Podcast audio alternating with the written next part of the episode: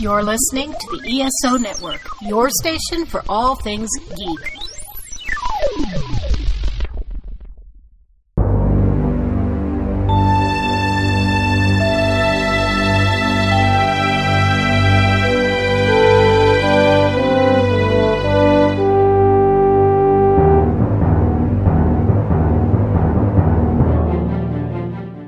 Back to Earth Station Trek, a show where we trek from the early days on NBC to the future on Paramount Plus and everywhere in between. I'm Charles Oh. Kelso, and it's my privilege to introduce the Earth Station Trek crew. Alan Seiler, We're gonna have to say welcome back to Earth Station Trek as soon as Keith gets here because he's gone and trying to get back in. But hi, Veronica Dashel. Hi. All right, and we're back. Uh, yeah, Keith's having some technical difficulties, so he'll be on in just a moment. But um, yeah, back tonight to talk about Star Trek. Uh, I'm Here excited. comes here he is. I'm back. That was weird. All Did you guys have any problems? Or was it just me? Nope. no, just you. And Keith Ah. Johnson. Um, I can. I believe I can fly. what? That's not the quote, but I couldn't remember it offhand. Awesome. I am All Keith right. Johnson the and. I fly the ship. That's it. I fly the ship. Okay, I could have said we really move our tail for you, and you got to be an old age to know that. I, I think it's more meta that you forgot your quote. That's perfect. Good point. Yes. All right. Before we get into this week's episode of Strange New Worlds, Keith, do you have some this week in Trek this week? Yeah, this is interesting. Looking up the history, this all Oh became. wait, wait, wait, wait, wait. Hold on one second. Elaine wants to know: Did you hear any ringing in your ears, Keith? Elaine, this is funny. I have had tinnitus for 40 years. Oh yeah, me too. So I have a ringing in my ears all the time. I know, right? And Yeah, I'm constantly just- missing time and losing memory. which is pretty wild. Uh, yeah, the history this week, uh, as I looked it up, it became kind of a meme or a theme with iconic and well known shows. So this is interesting. Let's jump into this. This is kind of interesting. On the 2nd of July, 1968, was delivered the final draft for an episode that somebody on the show thought it was a good deal because they were friends with a super famous lawyer back in the day.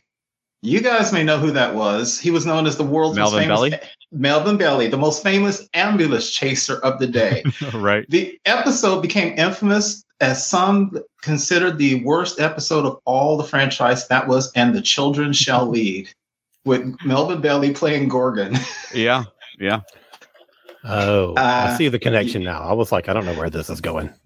yeah, literally one of the worst episodes. I think I, I haven't watched that episode in 20 years, and that tells you how bad a Star Trek episode is. Uh, And that's true, the- Keith, because you watch some Star Trek, and if you haven't Yes. watched it, yeah, Yeah. I just can't do it. it's just horrible. And it turns out one of the things I found in the back and behind the scenes stuff was when Melvin Belli showed up, they would ask him things like, okay, you ready? And he would do his lines and they'd say, Melvin, did you read the script? He honestly didn't know that he was supposed to run his lines before he got to set. So he didn't come with his script memorized. Yes. that may help that he had a horrible, horrible delivery. he Um, didn't have great material, to be fair. this is true. This is true. That is an awful episode. Well, I was listening to another thing that talked about the Gorgon, and it's very interesting. He could be considered one of those class of non-corporeal entities that Hmm. Star Trek is famous for, that live on emotions and so Yeah. forth, like the Wolf in the Fold and uh, Right. uh, Day of the Dove entities. Sure. so yeah. I thought that was interesting. But that's the only good thing I can say about that episode. then, 20 years later, same date, 2nd of July, 1987, another episode that is famous or infamous for the wrong reason. The TNG episode that was, it was really important to me. And when it was done, it was like, holy crap. The first episode to show an entire planet of black people. oh, Unfortunately, boy. yes, there you go. Alan knows what I'm Oh, talking boy. about. Wow. Unfortunately, they became they they look like some bad characters from Arabian Nights. That is code of honor. Dude, this, this is turning into the episodes we wish we could forget. yes. Can I please have some ringing in my ears now? yeah, for those who don't remember, this is the episode where they go down to a planet of basically black people who dress like some kind of caricature of Middle Eastern Arabian folks. They can make a vaccine, says the guy who sounds like a Coco. The uh, what was it? The Seven Up man. Exactly. I thought it was the same dude Yes, and at it- that time.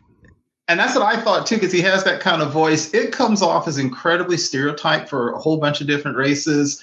And Jonathan Frakes, it's like it's to Jonathan Frakes what Move Along Home is to Avery Brooks. When you bring it up with Jonathan Frakes, he literally says that racist piece of shit, and that's pretty much all he'll say about the episode. Yeah. Another Iflisman. Then two years, three years later, 1990, 2nd of July, 1990. Now we're getting some good stuff. Another iconic show, though. The final draft was delivered for the best of both worlds, part Okay. two. Okay. Looking up. Now we're yeah, now we're cooking. That's quite a jump. yes. Right. And the interesting thing about this is that we, we discussed recently, people know, is um, there was some real doubt if Patrick Stewart was coming back. It was he was in the middle of contract negotiations. It was a summer hiatus, and so they had to write some scripts and craft for the Picard dying at the hands of the Borg. The famous Mr. Worf fire could have killed Picard. They had to decide if that was going to be it, or they had to decide how he was going to come back Right. as as big a problem with Picard, how to handle him, the showrunners said we painted ourselves into a corner. When hmm. they looked at the first episode, they're like, "Holy crap, we've made the Borg too powerful. How do we how do we get out of this?" Right. Yeah. So you I know they remember did at the time. I remember at the mm-hmm. time them saying, and this was in like an interview in. Starlog or something. Them saying, Right. you know, we we wrote part one and we wrote our cliffhanger, and then we went away for the summer with no idea how we were going to write part two. And Yes. part of that was whatever was going to happen with Patrick Stewart, but they didn't Yeah. say that at the time. Hmm. Yeah, absolutely. Um, I don't love the ending where he put him to sleep, but there's some good stuff in there. Um, it's not not my favorite. It's not my favorite scene, but still good. And of course, the Borg become iconic.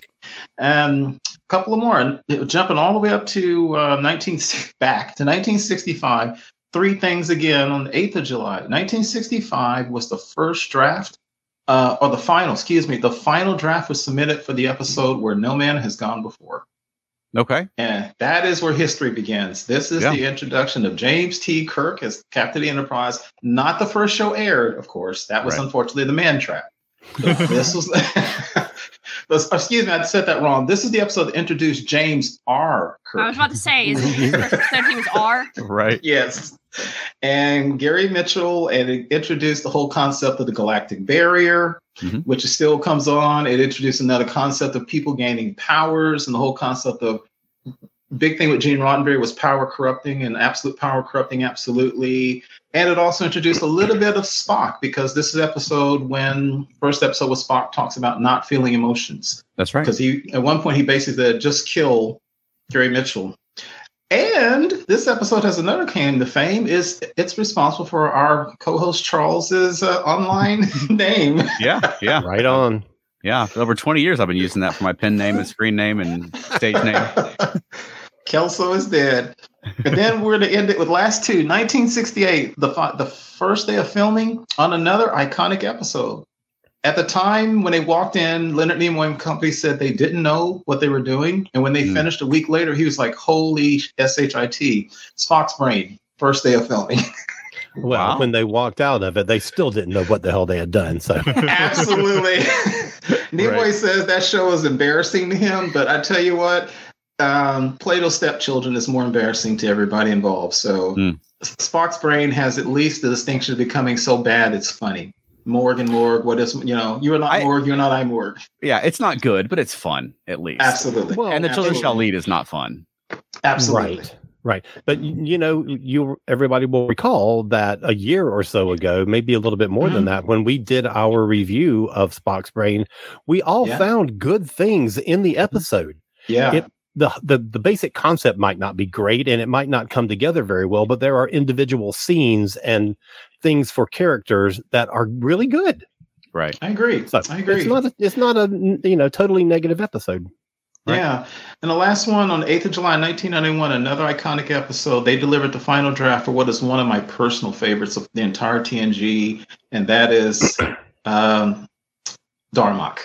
Oh, that's a good one. That's yes. That's a great The one. abs- absolute episode and sacrifice of someone. I love that episode. We all know that's the one where they talk, whether they encounter the race. So it's the children of Par- Parma?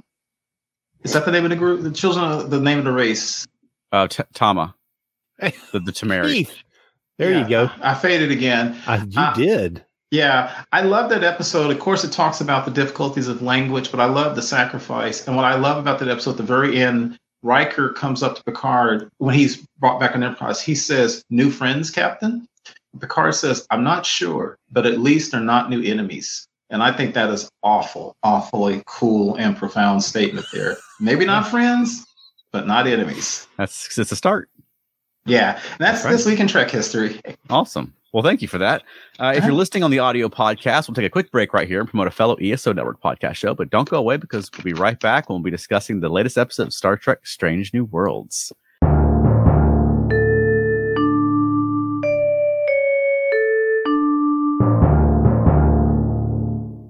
It was the year of fire. The year of destruction. The year we took back what was ours. It was the year of rebirth, The year of great sadness. The year of pain, and the year of joy. It was a new age.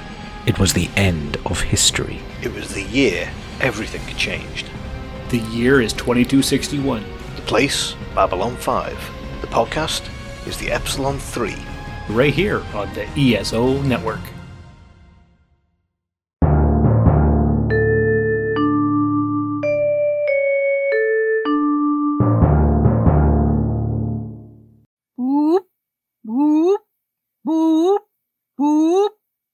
That's all. You didn't say spoilers. That's the whole. Spoilers. There you go. I was doing the red alert sound. Obviously, that means spoilers. Okay. Obviously. yeah, and that's spoilers for Star Trek Strange New Worlds Among the Lotus Eaters, Mm. uh, which aired today. And it there was a Strange New World. I don't. I don't understand the title. Uh, it's from the Odyssey. Yes. The Lotus Eaters. Mhm. The Lotus Greek- was the food that they were eating that made all of his crew like forget that they had responsibilities and stay there. Oh, And, okay. Yeah. That makes more sense then. Yeah. I didn't eat any lotus. Yeah, they're going back to old Star Trek, uh, Star Trek traditions of using Shakespeare and Greek tragedy and, and mythology. So, the- yeah, the Lotus Eaters were one of the famous people, exactly, because they forgot who they were and what their mission was and something Yeah. stuff like that. Yeah. and we've had a good string of titles. We had the Latin title episode, we had a Shakespeare Mhm. title episode, and now we've got a mythology title episode. So Mhm. Yeah. we're on a roll. Right. Yeah. Next week will be like explosion or something like that. It'll Voyager style. so what do we think? Did anybody anybody like this episode? Not like it? I enjoyed it a lot. Okay. Why? Um, it was it was interesting to see how they coped and what they retained, like what was their deep inset Hmm. memories and things that they did regularly, and uh, what was just memories. Yeah. I thought that was really fascinating. Mm, yeah. Although Pike started getting the ringing in his ears when he first went into the castle and blacked out between the castle and the cage. And if he's in the castle, he's supposed to be protected. So they had a continuity error. He had just been out there for a long time though. Still, once he comes Yeah, back think- in, he's supposed to be he's supposed to like get better. Oh. Well, not instantaneously though. No, but Yeah. he he was in there for a little bit, and then he had the ringing in his ears. I don't know. Are you talking about at the end of the episode? No, she's No, talking about the beginning. beginning when they first got into the fortress. Oh, oh. I kind of assumed that, like Alan said, uh, Veronica, I kind of like Alan said, that it was kind of like blood poisoning. It was building up because they, the um, nurse Chapel said they couldn't, they couldn't basically pin down how it would affect people. Like some people got affected instantly, like La'an, and others it took a little while. So I was kind of thinking the same thing. As he got in there and it started affecting him, and then the radiation cut off, and then I guess the body uh, healed itself. I don't know because it feels like if once he got in there, whatever point it had gotten to, it should have dissipated from that point. Once he went in there, Yeah, I mean that seems like it should. Maybe somebody forgot Hmm. to close the door. and everyone else, is, and everyone else is wearing the helmet, so they were fine. Yeah. That's okay, true. I'll take that. Okay. There you go. helmet. When they when they said the helmet protects you from radiation, I instantly thought of Magneto in Marvel Comics, where the helmet protects him from Xavier's mental powers. Right. Yeah. So I Right. imagine everybody putting the helmet on, or kids playing jokes on each other at school, rip the helmet off and wait till people forget. Uh, I thought it was an interesting concept. It is 100% the last thing I expected when I thought he was going back to that planet. I Right. did Right. not expect this. I Yeah, me expected, I don't know, gladiatorial battle, a cage match, something like that. I didn't expect this at all. Yeah. Um, Right. completely different direction.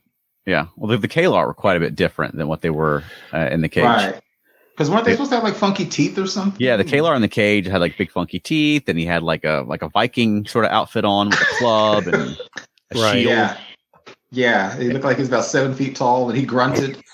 Right. Yeah. Now they've been contaminated by uh, Alex. Is that his name? Zac. Zac. Zac. I don't know why I had Alex. Um. Oh, never mind. Go ahead. what did you guys think of the episode? I liked it. I'm still I'm still reeling that that planet was that way. Again, I was looking honestly. Here's the thing: I was expecting everybody to be seven feet tall with the teeth and growling. So that kind of shocked me a little bit. Um, I got a little hung up on. I'm still trying to figure out how on a planet that was that primitive, how Zac mass produced phasers. Unless when he got captured, he had like hundred phasers on him or something. Right. I couldn't. I, but at the same time, but you know, at the same time, they did what Star Trek does, and that's why I think Michael and Alan had talked about in Facebook that this is kind of like old school Star Trek. It introduced interesting concepts. It made me think. Uh, it made me, of course, go, oh, I don't think it would work that way, but it made me think, like, how in the heck could a society function if a huge percent of the population were not just slaves, but literally didn't like, dude, could he find his house unless he looked at his arm? It's like, I don't know. I don't know how that would work. That's So- very TOS, though. I think. have- Absolutely. and I think that the the setup where you've got the the ones in the castle that like the, Yeah. the ruling class that remembers, Right. and you got the field ones that that's very TOS too. I mean, we the on the Morgan Eymorg were that way in Yeah. uh, Spock's brain, you know, where you've Yeah. got that Mhm. strict you know sort of caste in the society, um, right. And I, I really like that it was just like a Star Trek adventure. And it's a Star Yeah. Trek planet with a moral, and you learn about the characters. And I also really like that we're going back to Rigel Seven, and it's the planet that we know about where Kirk or where Pike had, you know, the very traumatic landing party mission. I'm not, I'm like Keith. I don't know if I'm 100 percent on them being the same planet, Yeah. you know, Right. because they're playing pretty fast and loose with what we know, what little we know of Rigel Seven. Yeah. Uh, like the, the Mhm. fortress didn't look anything like the fortress, and and that sort of thing, you know. right. Right. Right. I had a problem with that part of it. I want to get. Go ahead. I didn't remember it well enough to compare the two. Yeah. But my vague memory of him running around it looked like that hall that they were in to me. Okay. From my very vague memory, Sure. which, as you all know, is terrible. Well, the outside was the same building they later used for Flint's Flint's uh, Castle, Veronica, and uh, Requiem for Methuselah. Yeah, I don't remember that. Not if you watch it now. yeah, good point. right. All right, we got some comments. Yes. Matt Sweatman says, I think the moral of the episode was living in the moment and how this encouraged Pike to repair his relationship with Batel. Mhm. And then Michael Phillips has three comments here, and um, I'll talk about that after we get to them. Um, He Mhm. says his memory was wiped once. Oh, never mind. Sorry. His memory was wiped once he came out, but it was wiped out back to the moment where the shot was cut. That's uh, Okay. going back to what Veronica was saying earlier. Um, since it's from his POV, the cut is where his memory ends. And then about the episode, he says, I was mesmerized by this episode. I loved it. It's exactly what I want from Strange New Worlds. No more fan nostalgia, Picard season three style. Yeah, I thi- And on that point, I just want to say that I Mhm. really loved this episode, and Awesome. I understand the you know the the the kind of odd depiction of the people that we think we're going to be seeing when we get to this planet. But here's the thing, and and this is basically what Michael Phillips said, in in when he posted about it earlier today. Mhm. Um, this is them telling a good story that just happens to fill in a blank or or expand upon uh, something that we previously knew a, a, a little reference to, but it's not like they're they're not doing it in a way where it's like, look at us, we're connecting dots for you, aren't we amazing? it's like the, this story could have worked beautifully if it wasn't Rigel 7 Mhm. You know what I mean? It it it didn't rely on that. It's not the same kind of approach as shoehorning Kirk and Khan into an episode. Right. This, you know, it's not like an excuse to have a, a Kirk episode this season. This gives us more knowledge about what Pike went through on Rigel and kind of has a little follow up to that. So you see a little bit more of it. And you, the other thing that I loved about this is that every character at least got something interesting to do. It wasn't mm-hmm. a true ensemble piece because you've got the story being told in two different places on the planet and on the ship, but everybody got a significant part in the story. Even Uhura, who was the first one on the ship to really start to feel the effects of it, they they give her a significant amount of time to to see that develop. Um, and I thought everybody was used well, and it just felt it just felt really good. It reminded me a lot of Next Generation season one. I can't remember the name of it, but they're on the planet, and um, everything goes wrong. Oh, uh, um, Arsenal of Freedom Okay. the one where the weapons attack and it's it's a single story told both on the ship and on the planet and every character got significant material so everybody played a part in telling that story and so for those two reasons i loved it i thought it was really well done i, I do have one kind of sticking point about it but we can talk about that later well, go ahead with your sticking point. well, okay, I've got a couple of sticking points. The, the Okay. big one for me, the big one for me is that um, when when um, Jess Bush's character, whatever the hell her name is, Chapel. Chapel, and mm. Chapel is explaining to Una what's going on. She says, "It's an ex- here's an example. I will remember how to do medical stuff because I do medical stuff every day, but complex things I won't remember how to do. Like I can't perform. I wouldn't be able to f- perform surgery." At the end of the episode, it seems to me like the maneuvers that Ortegas is pulling off is the piloting equivalent of surgery. Hmm. She's doing complex maneuvers that I don't think we've ever seen her do before. So she, I don't know, it just seemed like that didn't fit with what, um, with the explanation that we were given earlier in the episode. Sure. Yeah. I, I I see that. I agree. You hear people talk about this all the time, Alan, in real life. You talk, you hear athletes and stuff talk about this. They call it muscle memory. Mhm. I sometimes don't know how much. I don't know how much muscle memory really works. To like you're saying, I mean, Yeah. there's some things that may be natural. I don't know, and I, I think we've all seen a billion movies and TV shows about somebody who has amnesia and the person doesn't know who they are. Like they take out a whole room of people because they're a deadly assassin. So somehow those skills remain. But I thought the same thing as you. It was even one thing if she was kind of sort of dodging. When she was got really cool with the double phaser barrage and then flipped the ship over. That, that- wow, Yeah. she's really good. Right. Yeah. Now, to play devil's advocate, though, I mean, Chapel Uh. had been studying this for like half an hour at that point. I know. You know. I know. I'm, a, I'm aware, but Yeah. still, you know, it, it just Yeah. seemed like I, I loved the scene where, okay, first of all, I love that whole sequence at the end with Ortegas, where Yes, she I- is like starts to was freak out great. and she's like, I have got to get out of here because I got to get somewhere safe. And she walks out of the turbo lift and everybody is just walking around like in a in a daze. I thought that was so creepy and really, really Yeah. awesome. There's one mm-hmm. dude sitting on the floor, literally just Yeah. sitting on the floor, forlorn. He he didn't know what he didn't know what was up. Yeah. yeah. Yeah, I But like this I- I- episode a lot. It's this is the kind of episode I've been I've been asking for for a couple of weeks. Like I want a planet, I want more Pike in it. We got both those things in this episode. Um, Right. We got a, a little more of his relationship with Batel, which I thought was nice. I, I think it's kind of cool for a captain to have a relationship with another starship captain. Yeah. you know. Yeah, Agreed. Me too. and he made a good point. Like you, you get like my situation. You know, it's kind of like Sisko did the same sort of thing when um when Kasidy was a, a civilian captain. Right. You know, like Mhm. someone who is sort of at his level and understands his responsibilities and things like that, which I think Mhm. is smart.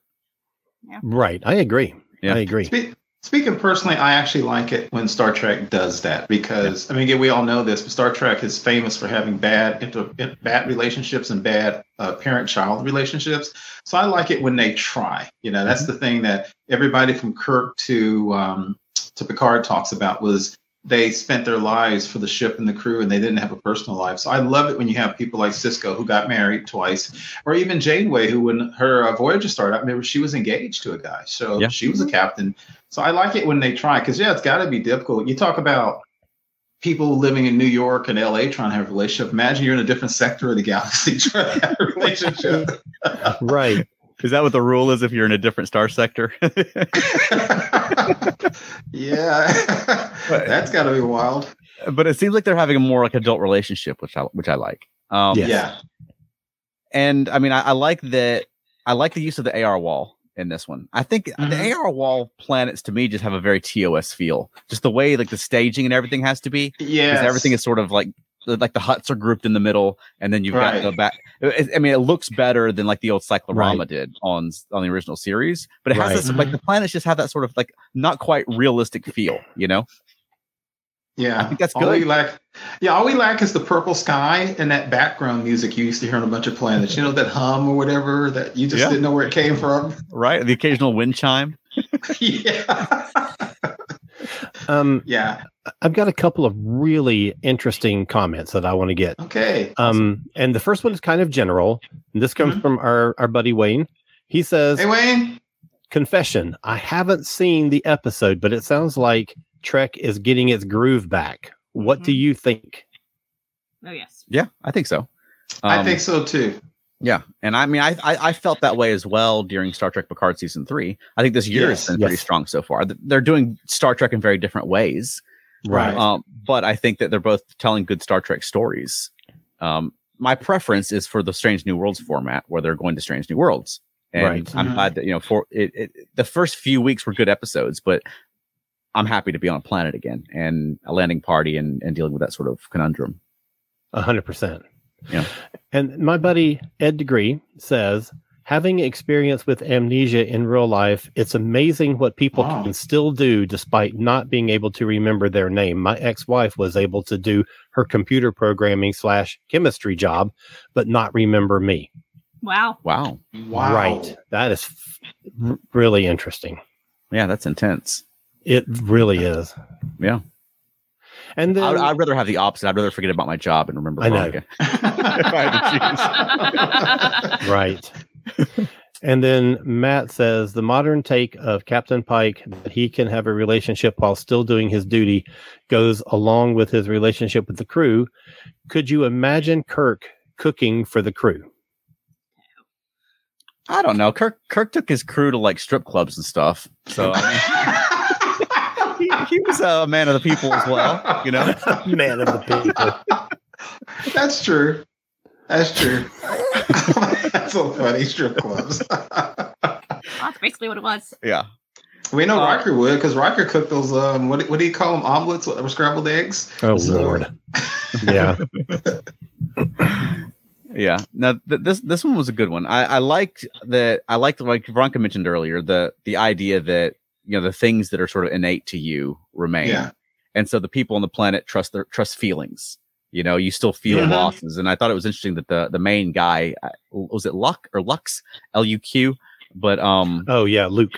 Luq. There we go. Mhm. Um, but I, I, I, I liked his whole storyline where he was like, I know I have loss. I don't know. I don't want to know what it is. I know. Yeah. That was really Yeah. compelling, I thought. Yeah. Yeah, we've all been there, I think, too, where sometimes we don't want to deal with whatever that pain is, you know, whether Yeah. it's the pain of your personal, something with you personally, or it's that happened to somebody and you um, get real personal. As you, some people know, I had some really, really bad health problems last year. I literally almost died. And I was just walking around the house the other day and I thought about it, just Hmm. thought about it. And there's a spasm went across my face. My wife said, What is wrong with you? The memory came back. And it was just, Mm. oh my God. And so I get, and I heard a lady one time say something very interesting as an author I was reading, and she said, There have been times in my life where I was so chronically depressed that I said, I wish I could not not die. I wish I could turn myself off like a computer for a while Yeah. and turn myself back on. And I think we've all probably felt that. Yeah. So I thought that was interesting too. Um, like you're saying, Charles, when he was talking to Lucas, Don't you want your memories back? And Luq's like, No, no, no. I, I- it's got to be painful because he's got to know he's lost people. Yeah. And I did. But- that was very powerful. But then when he got it back, he yeah, I was gonna said, say yeah, "Thank you for Yes. bringing this back to me." Yeah. Because then he has Mhm. all the good memories as well Mhm. of Yeah. of his kid and his wife. So, I mean, he didn't had that- before. Right, and he had that pain that he was still feeling, but at least Mhm. when the memories return, he has a context for it. yeah, Right. Yeah. Wow, That was I thought that was just good writing. I just thought that was Yeah. Absolutely. It's like when someone dies and you tell people, you know, when someone loses a loved one, you tell people not that they'll get over it, but that like when I when I know someone when someone dies, I tell them because both my parents are dead and or the people who raised me, and I will tell them I'm never going to say it gets better, but I say there will come a day where you can think about your loved one and you can laugh instead of cry. Yeah. And then some days you will. Mhm. There are days. My dad was a huge Western fan. We watched westerns all the time. I watch westerns almost every day. And there are sometimes I look at a western. he's looking to pull that gun. Dad, I would love that. And then Yeah. the next day I'm laughing. And so I thought that was so cool. It also reminded me of, of a line that kind of sort of gets made fun of sometimes. But it reminds me of Captain Kirk in the Star Trek movie um, with um, your guy Charles Spock's brother. Uh, Sybok? Sybok. Sybok. Remember what he was trying to do? He was trying to take people's pain, Mhm. and Kirk literally said, "I need my pain." That's Mm-hmm. become kind of a joking meme, but I thought it was a powerful statement. It's like, no, It don't take my pain. It- Yeah. it is what I am. It makes me Yeah. who I am. Absolutely. I've never heard anybody joke about that line. Hmm. Oh, it, for some people, it's because of how he said it. Yeah, I hear online a lot of people go, "I need my pain. I need my pain." Yeah, some people joke, Oh, but well, I didn't think it was a. Yeah, I didn't think it was a joke. I thought it was a very powerful statement from. Yeah. I absolutely. think so.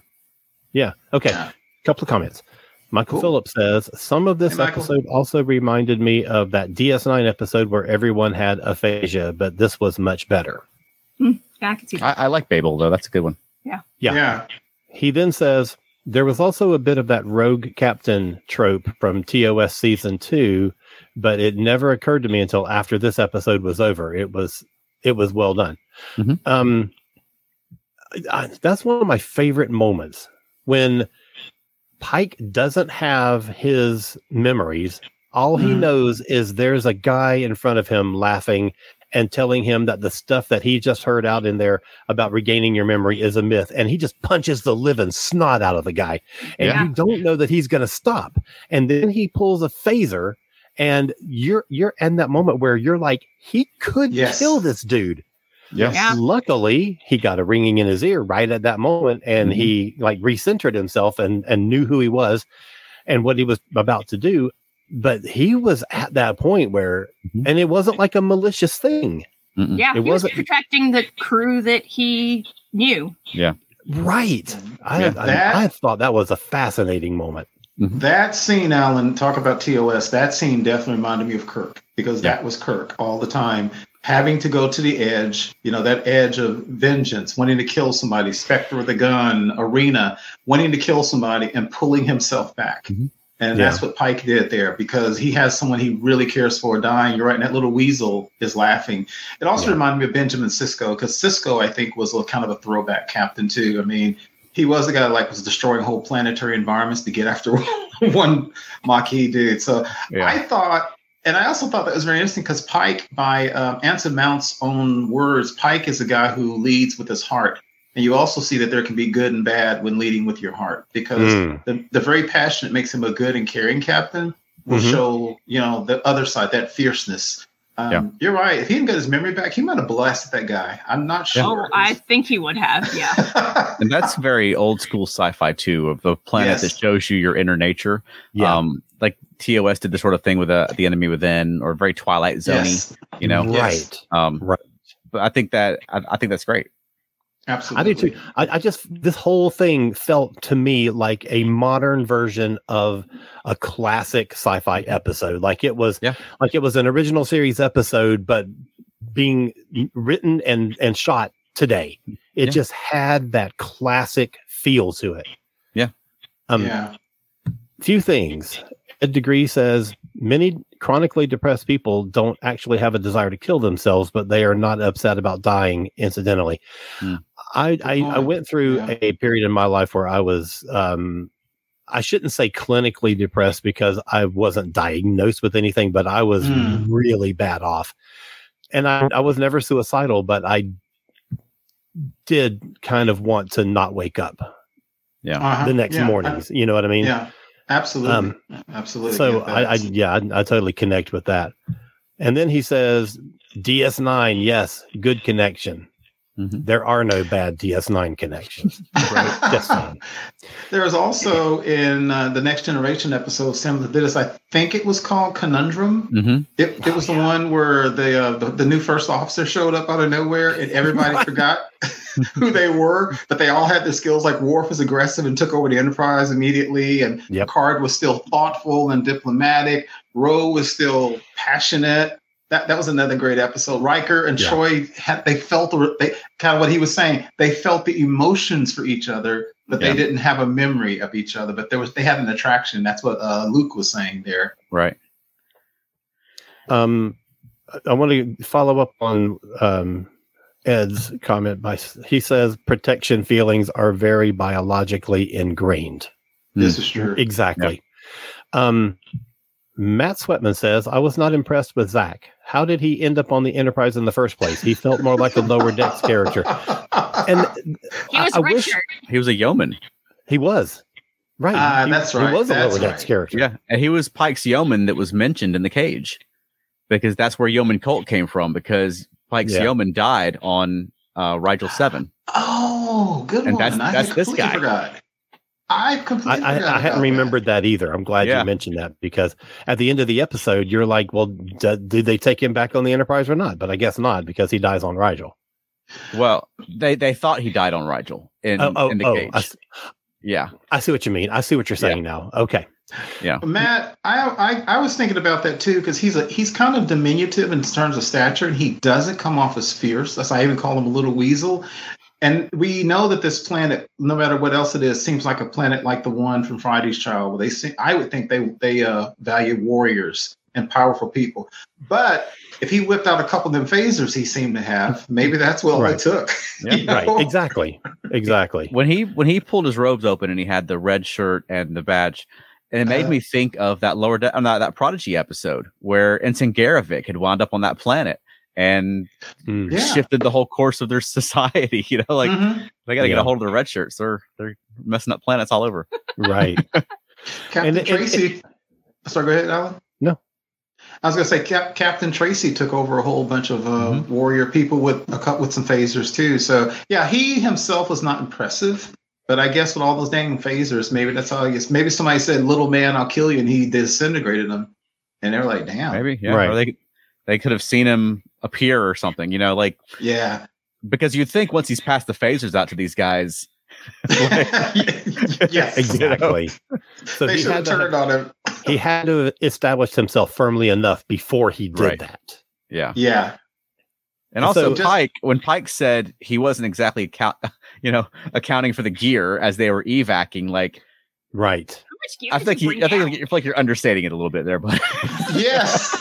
Because again, I cannot see that they could have manufactured those phasers on that planet. That Yeah. planet's like early Middle Ages. Mhm. So you're right. They left it's like they left the whole shuttle full of weapons lying around. I, I could- I thought that was interesting. yeah, like maybe if they left like a replicator behind and you Yeah. could buy like they could replicate things, but Right. yeah, I don't see how they're manufacturing these things. They've they've got to be. I don't know. I would think they've got to be left behind.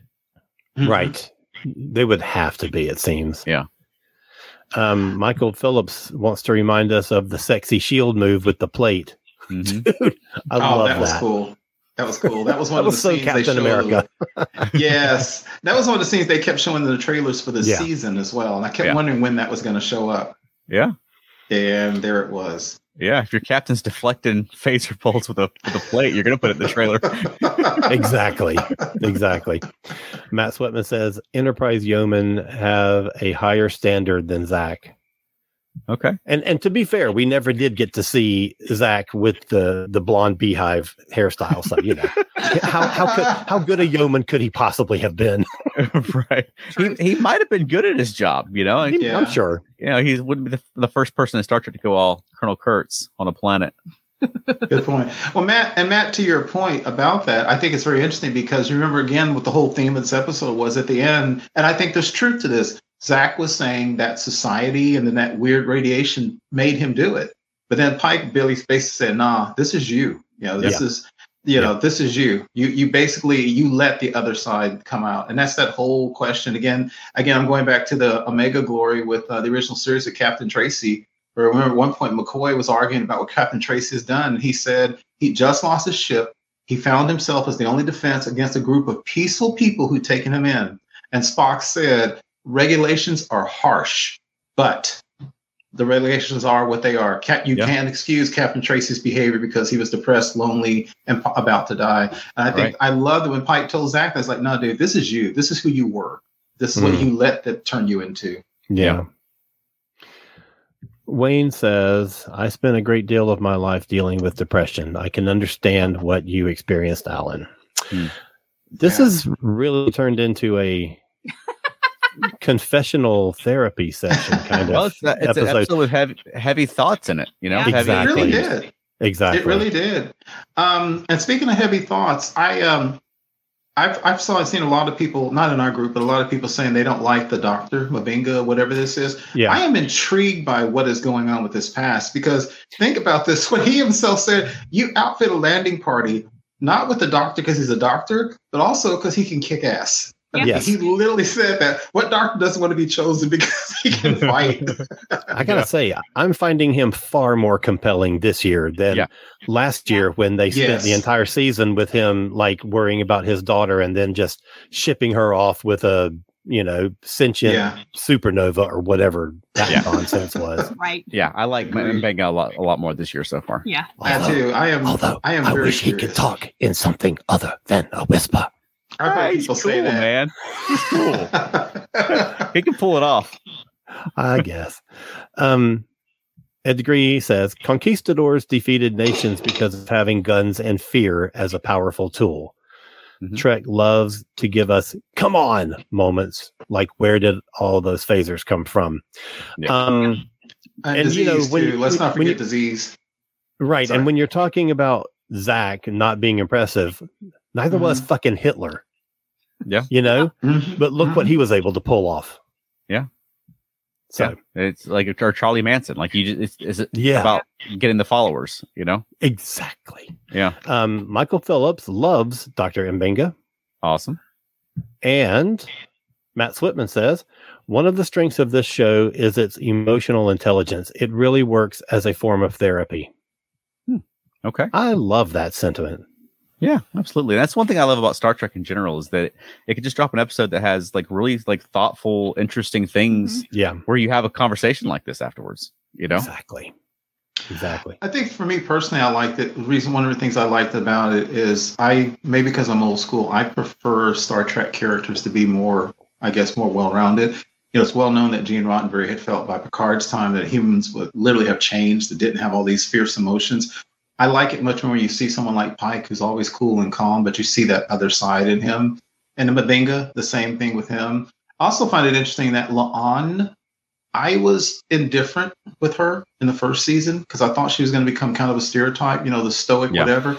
I am loving that character and that actress. Mm-hmm. And Awesome. It's like they did a slight tweak, and sh- I like her. She's much Yeah. more well-rounded now. It's mm-hmm. amazing. Yeah. Yeah. And well, that's what they you should do as shows go along. You know?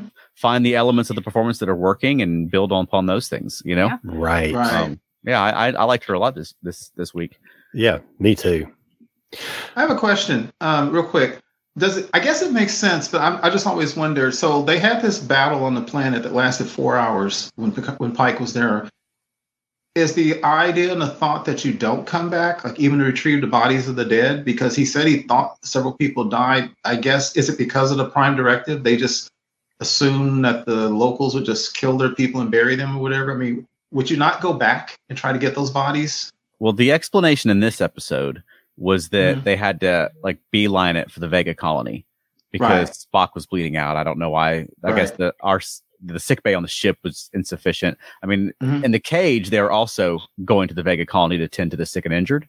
But in the in that episode, um, like they got pinned out in the fortress by one Kalar that attacked them, and they had to get out of there because they were injured. But in that episode, it didn't seem like Spock was was bleeding out in the cage. He had a limp and a bandage, but it didn't seem like his like he wasn't in like the ICU or anything like that. So I think well, they're giving us a little bit of a, a different version of what happened Right. to Rigel Seven this time. Right. But they But stuck you- with just the three, um, you know, two people that died plus the yeoman.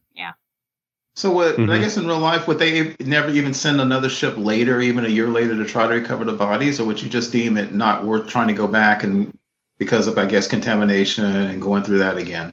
Well, it seemed like, um, like they had trouble with the atmosphere and stuff like that. Mm, so yeah. they were just they were just sending someone by to like take photos from a distance. Yeah. Got it. And then they saw that big, what's it, the Delta Shield? And they're like, hey, check this out. Yeah, that Something's ain't good. on. Yeah. That's not good at all. Somebody's in trouble. Michael Phillips says, speaking of lighter thoughts, what about that cinematography? Absolutely beautiful lighting on that planet. I'm, I'm so impressed with the fact that they have the budget Mhm. now that they can do location shooting on other planets. It, it just blows me away. I think they're getting really good results from that AR wall. Yeah. Oh, I Because, agree. like, it yeah. it, it lights the scene as well as Yeah. just being a backdrop. So uh, you get all Right. the ambient lighting and stuff like that. It was beautiful. You know, I- I- Absolutely. I, thought that planet looked great. And like I said before, it felt very Star Trekky because it doesn't Totally. feel like you're just out in the woods somewhere or on location somewhere. You feel like you're on a planet, you know? Yeah. That that AR wall is like the best investment they ever made. Yeah, for sure. I, I th- that's that sequence where the shuttle is flying to the planet and and lands on the surface Mhm. was so well done. Yeah. man, I Yeah, love there it. was there were some really good shots flying through the debris field as well. That's true. yeah. Yeah. So, okay, Awesome. let me just ask a question about Mhm. pilots. We are on the verge. I mean, we have some models now that are self driving cars. hmm Yeah. How do we not be able to have the computer make adjustments with its computer brain being faster than a human reflex, pilot itself through a, a, a minefield? Yeah. Van- Vandy I Beth mean- Glenn started a Yeah. discussion about this in our Facebook group just today. Yes. Oh, did Oh. she? Yes. Yes. Oh, Yes. Uh, but yeah, it does seem like you, you the, the ship would know that the, the ship can fly itself out of there. Yeah. you know, they've got cars now that like, ju- I mean, they've got self driving ones too, but they have ones that are out in the out in the wild that can parallel park themselves. Yes, exactly. You know, Exactly. Yeah. you think you hit, yeah. you can hit the like escape from asteroid field button, and it would take you out of there. right. So I feel like that they've had AI automobiles and they realized how much of a terrible idea it is, and that's why they have humans piloting the ship. They never drove into Atlanta with a bunch of humans. Actually, I agree. And, and in the Facebook posting when Vandy Beth brought that up, it's funny. I put the same thing in my notes, which was, well, you know, in real life, centuries hence, they would have the computer do that, but you have to do it because of the show. And I think Michael a- answered that too. It just makes it more, um, it makes it more exciting or more engaging to have a human pilot. Sure. To what Veronica said, in universe, in universe, you could say they have the same aversion to complete AI control Mhm. that they have to genetics because um, M5, anyone? Mhm. Um, Right. Nomad, anyone? Right. You know, there's yeah, that, they that's true. they've had enough things that are like I don't know about that. Even in the TNG episode Booby Trap, the one with uh, Geordi and Leah Brahms, the computer kept saying it was a 50-50 chance of surviving the trip out of the asteroid field. And Geordi literally said, but a computer can't make up basically for human ingenuity, human spirit, the human desire to live. Uh, well, okay, that's true, but it can make calculations and course corrections Right. faster than a human can.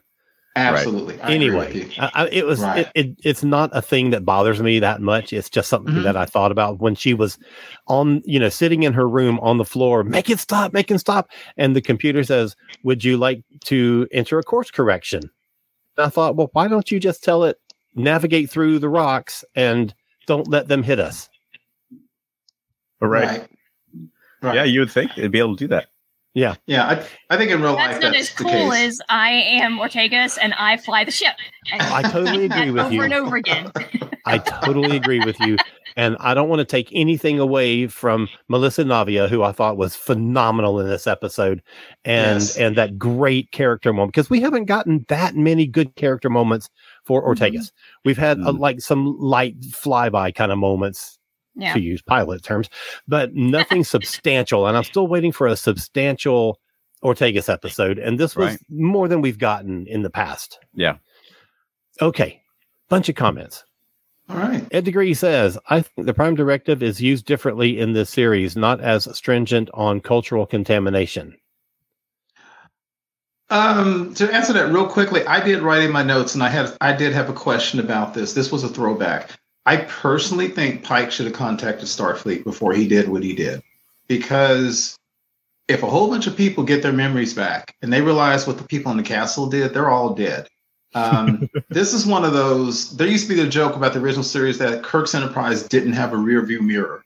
You know, he kill Vaal, he get rid of Landru, and he's like, okay, next planet. And behind him, there's jokes like you'll see like nuclear mushroom clouds or something, right? and so I honestly felt that in this case, they had time. Pike should have gone to Starfleet. They should have sent other ships with cultural advisors before they turned off that radiation field, which meant remove the asteroid, because there's going to be chaos that ensues when all those people get their memories back. Yeah, but they didn't know about second contact then. that we know of.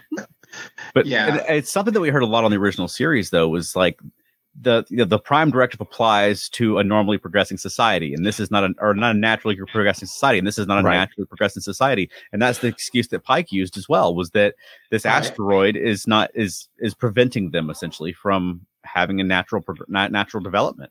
Yeah. And I don't disagree with his solution. I just agree, disagree with his timing. I think he should have called Starfleet to get some other people out there.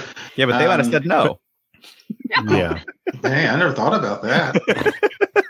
Which is interesting. But it's interesting. Here we go with the prime directive because the interesting, Charles, because you remember later on in the episode Pen Pals, where the volcano or the, the planet was about to blow itself apart because it was based on dilithium. That Yeah. was natural. You could argue this asteroid was natural. Yeah, I but that was agree. T- but TNG had a different interpretation, I think, of the prime directive. Yeah, and that's the thing, isn't it? Yeah. Interesting. Cowboy mentality versus more strict mentality. I- and I, I, I like the decision being left with the captain. Mm. You know, um, Mhm. and they're a lot and a lot closer communication now than they used to be. The original series, you could like send a message and not get a reply for days. Whereas, right. Like last week, right. La'an like FaceTimed Kirk on a different ship. you know, on her little pad on her pad. Right. Um, so it seems like they're not quite a, on the frontier as Kirk may have been, but I still like the captain sort of being the decision maker and cleaning up. Mhm. You know, Edward is also asking, um, imagining if TOS had had Strange New Worlds level of effects. Yeah. Just think where we would be now. We might actually be doing um, location shooting on other planets if we had had been at that level uh, 40, what, however many years, 60 years ago.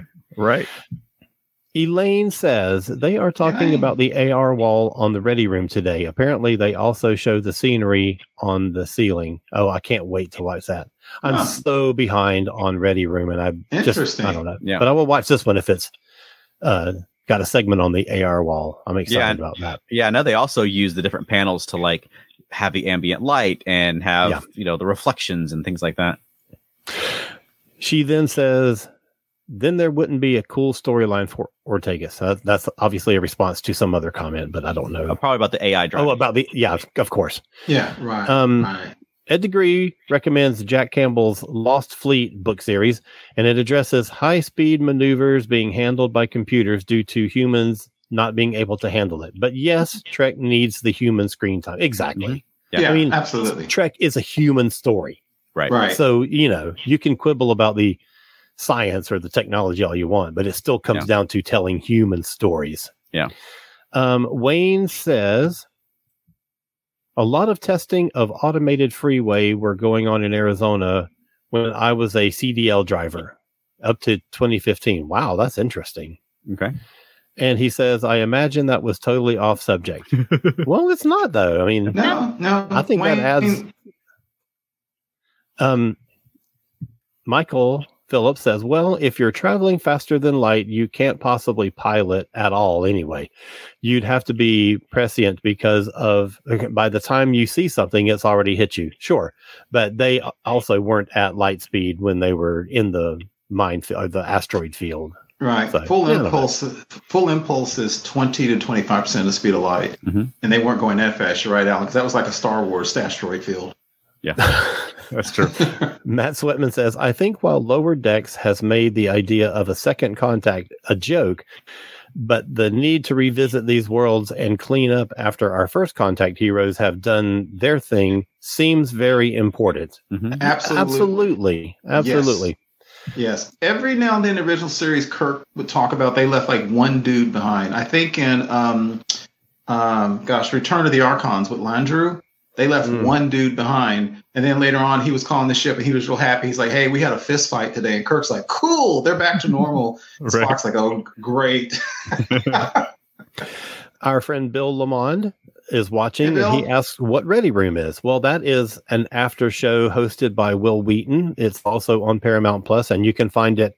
Um, the episodes are listed as an extra for every episode of whatever other series they're actually talking about. So, Yeah. When you go on Paramount Plus to this week's episode of Strange New Worlds, uh, one of the extras is the episode of Ready Room, and I freaking wish that they would just give it its own tab just Yeah. make it its own thing yes, rather than every episode being a bonus for something Yeah. else. Right. And if you don't have Paramount Plus, it's also available for free on YouTube and Facebook. There you yeah, that's true. Okay. Matt Sweatman says it's the discussion companion show hosted oh by Wil Wheaton. this is obviously him commenting on Facebook in response to Bill Lamont's comment. Right. So thanks for chiming in, Matt. Um, and then Michael says they also don't deal with time dilation at sublight speeds. Yep. I have a response to that, real quick, because I thought about this a lot. I thought about this a lot. they don't travel at sublight enough for time li- dilation to make a big deal. They mostly travel at warp, and when you're traveling at warp, um, time dilation only comes into play if you travel across the fabric of the universe. That's where time dilation comes in. Warp, you travel with the fabric of the universe. Therefore, you don't have time dilation. Mhm. So, unless they spend months and months and months at sublight, the time dilation they experience will be negligible. That's why there's not much time dilation that's going on. Yeah. And that's how warp works because you can't travel faster than light normally, but space itself can travel faster than light. And the warp actually makes space travel faster than light and it carries you with it. Therefore, you don't have time dilation. That's why. I'll tell you, we have gone from mental illness to discussing warp theory in in a single show. This is amazing. Well, I've got a couple of super nerdy nitpicks real quick. So, Oh yeah, Go sure, for let's it. do it. all right. I wanted to get these in there. So when they show the the photos of the crew who died at Rigel Seven five years ago, and when Uh-huh. Zac shows his uniform, it's the current Strange New Worlds uniform, and not the Discovery styled uniform or the Cage style uniform. Oh, So you're it's- right. Yeah, I want my cage uniforms. They're great. Right. Yeah, why not just do the cage uniform if it's for Yes. a photo? I don't see why. Just give us somebody a turtleneck. And Yes. then, yep. And then I had one more uh, Mhm. super nerdy nitpick, but now I forgot what it was because I got distracted. oh, he forgot. While you're thinking of it, Matt Sweatman Uh. says super nerdy nitpick should be a new segment. yeah, for sure. I, I love it. I love it. I love it. I could probably do that every week. yeah, Charles, while you think about it real quick, I had one question I was I was truly confused on. Um, and uh, also interesting is um, Ortega's had a log. It's often rare that you have anybody other than the captain get a log, which I thought Hmm. was cool. But I thought she said that the debris field was emitting the radiation from the asteroid breakup. But then they hauled off one asteroid as if that was the radiation source. I I think thought that the whole was. field. I, I think the field was causing it, but the the one that crashed on the planet was causing it on the planet.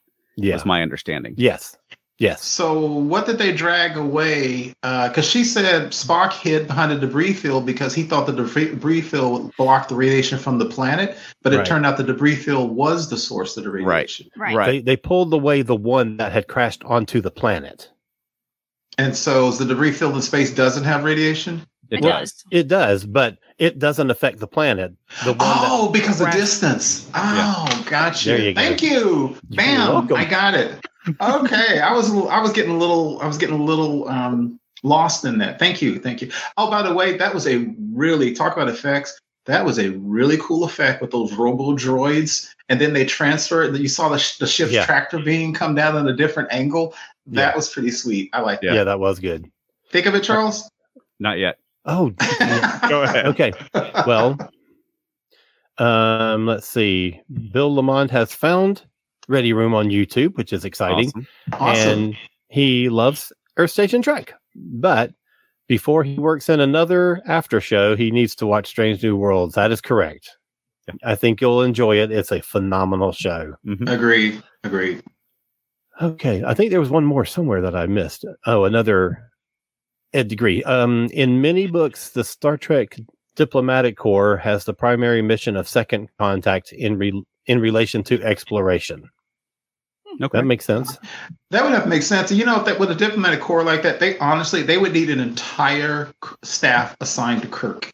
Seriously, just just for Kirk. To Yeah. each, uh, oh, Like- I thought you meant for each they- planet that's contacted. Well, I mean, they, they, Yeah. they'd have to have a whole group that's just assigned to James Kirk's missions. Like, what did he do this week? Or Here the we go. In general. Yeah, well, Yes. judging by Pike and April, it sounds like he, Kirk's not unusual. Yeah, this is true. Yeah, right, right. All right, you guys ready to wrap it up?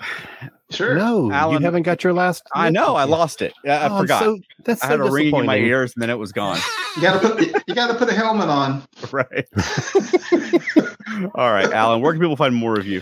Okay, well, I would suggest going to kozmiccreative.com, K O Z M I C creative.com, and you will find a list of books I've written, books I've published from other authors, and the podcasts that I do, one of which is Modern Musicology, which is a weekly music show that's uh, just done its 76th episode Nice. um, with a interview with um, a guy called Tommy Stinson, who is best known from the Replacements.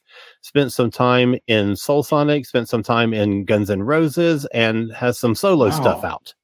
Wow. Um, yeah, and then I also have Doctor Who A to Z, which is a darn good Doctor Who review uh, podcast. So go check those things out. I would appreciate Awesome. it. and how about you, Keith? You can find me on Instagram and Twitter and Face. Well, Twitter, I don't use it much, especially now, and Facebook, especially the ESO Network Facebook groups. And quick shout out to Michael Phillips. Michael, if you want to talk about time dilation and stuff, relativity theory is a favorite of mine. So hit us up on the Earth Station Trek, and we can talk about that all night long. It won't be long, and Keith will be saying, You can find me on Facebook and Instagram and Thread. yes. Or or Blue Sky? Um, Yes. I don't. I don't know which way to go now. yeah, well, we got to talk about that too. All right, and how about you, Veronica? Or how about us? Philipsmusic.com. And He's forgotten who you are, Veronica. It's forgotten that we do these things together. Um, Philipsmusic.com and Monkeying Around, a podcast about the Monkees. yep. And then I remember my other thing. Yes. Does it anybody else that uh, Ortega's a pilot and it's not a helmsman anymore? When did when did it become pilot? Has Um, it ever been pilot before now? They did, they keep jumping around because Travis Mayweather was the only person at the at the conn in um, Enterprise, and actually so was Tom Paris in Voyager. Yeah, But they did they jump call them back and pilots? Did they ever call them pilots? It seems like Call Tom, Tom, Paris a pilot at some point. it seems I like, think yes. they did. Yeah, Okay. All right. I mean, I guess helmsman is the position, pilot is what you do. Hmm. Maybe. All right.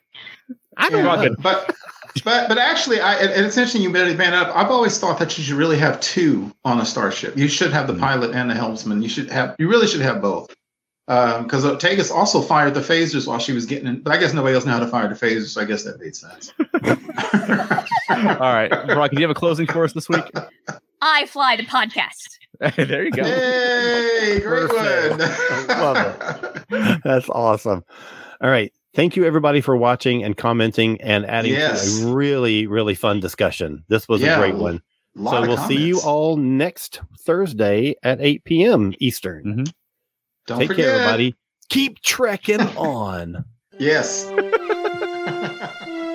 Thank you for listening to Earth Station Trek. If you enjoyed the show, please subscribe on your favorite podcast platform. Give us a positive rating. You can also send us feedback at earthstationtrek at gmail.com. You can join in the fun on our Facebook group or follow us on Twitter. You can also visit us online at earthstationtrek.podbean.com. We'll see you next time. Live long and prosper.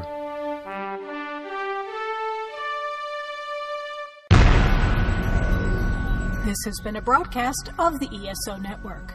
Be part of the crew and help support our shows by donating to our ESO Patreon or by shopping at the TeePublic store, which can all be found at www.esonetwork.com. The ESO Network, your station for all things geek.